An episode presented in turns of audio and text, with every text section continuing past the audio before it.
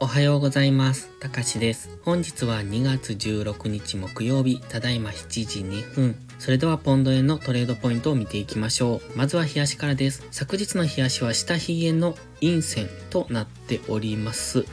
ただ、えー今までの強い上昇ですね、ここ2日間の強い上昇からの、えー一旦の下落、陰線にはなってきてますが、下髭を伴っておりますので、本日もう一段上昇する可能性を考えておきたいですね。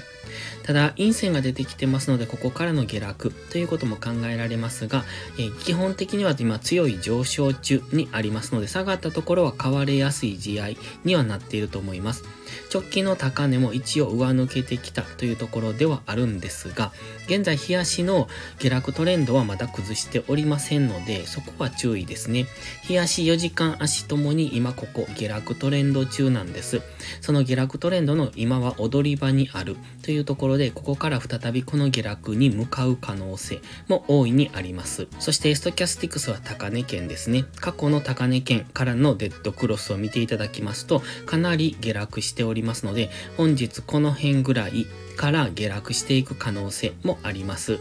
ただ、今までと違うのは、この安値をちょっとずつ切り上げてきているんですよね。そこが少し気になるところ。で、現在地を上抜ける可能性もあるんですが、やはりストキャスティクスが高値圏にありますので、ここからの上昇を狙うというよりは、ここからは次下落するかもという考え方を持ちつつ、ただし基本的には直近のこの強い上昇の流れに乗っていくということを考えながらやっていくのがいいと思います。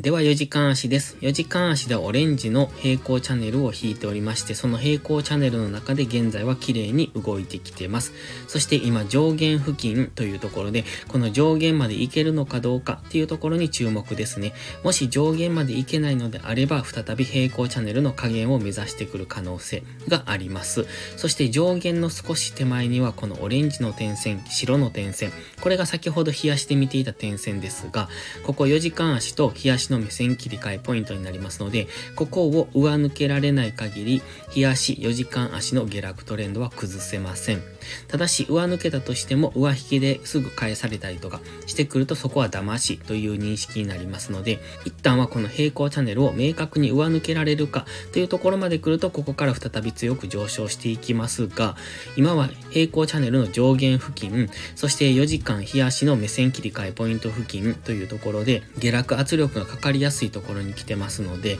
基本的には今小さく上昇トレンドを作って上がってきているんですが、そろそろ上値が重くなるところ、そして日足のストキャスティクスも高値圏というところですので、ここから大きく下落する可能性を考えながらトレードしていく必要があります。ただ、4時間足も小さくは上昇トレンド中、1時間足で上昇トレンド中、4時間足の GMMM 上向きというところですので、基本的には下がったところを買っていくというスタンスでいいと思いますが、やはり高値圏を意識しながらやっていかないと、どんどん上昇するというイメージではもうありませんので、その辺は注意が必要です。では、1時間足です。1時間足は綺麗に上昇トレンドを描きながら上昇中ですね。そして GMMA も上向きというところで、基本的には下がったところを買っていくというスタンスでいいと思いますが、先ほど4時間足で言いましたように、ここ、高値圏ですね。162.3付近っていうのは、え4時間足の目線切り替えポイントになってきますので、この辺っていうのはかなり意識されているのがわかります。ここを上抜けてもすぐ上には平行チャンネルの上限もありますので、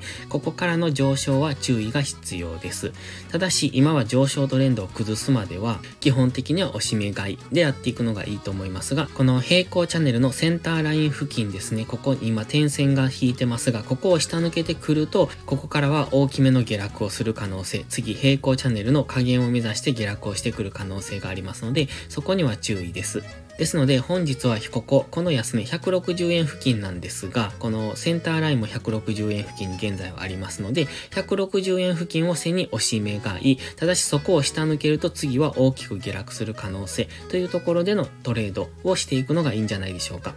ただし、押し目買いをする場合も上値は限定的になる可能性がありますので、あまりどんどん上昇していくというイメージではありませんので、上昇してきても162円の直近の高値ぐらいをターゲットとしてやるのがいいかもしれません。もちろんここを上抜けてくる可能性もあるんですが、その上には抵抗体がありますので、あまりそこからは狙わない方がいいんじゃないでしょうか。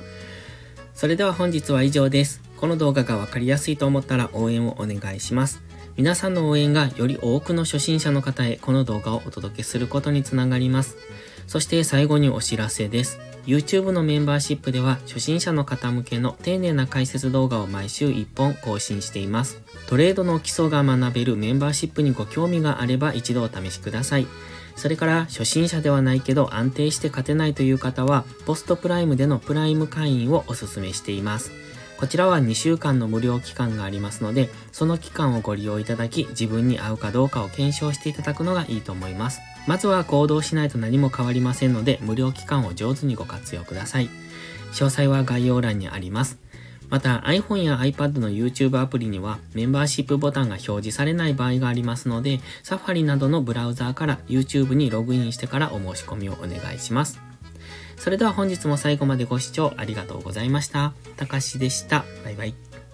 インジケーターの使い方解説ブログを書きました。GMMA、Stochastics、MacD の使い方について詳しく書いてます。まずは一度目を通してみてください。きっとスキルアップのお役に立てると思います。インジケーターは何気なく表示させるのではなく、理解して使いこなすことが大切です。また、インジケーターを使ったエントリー手法のテキスト販売を始めました。こちらは初心者から中級者向けですが、初心者の方向けの初級編もご用意しています。勝つための聖杯なんてありません。だからこそ地味にコツコツとスキルを積み上げていくものです。このテキストはそんな方のお力になれると信じています。せっかく FX を始めたのですから、明るい未来を夢見て頑張りましょう。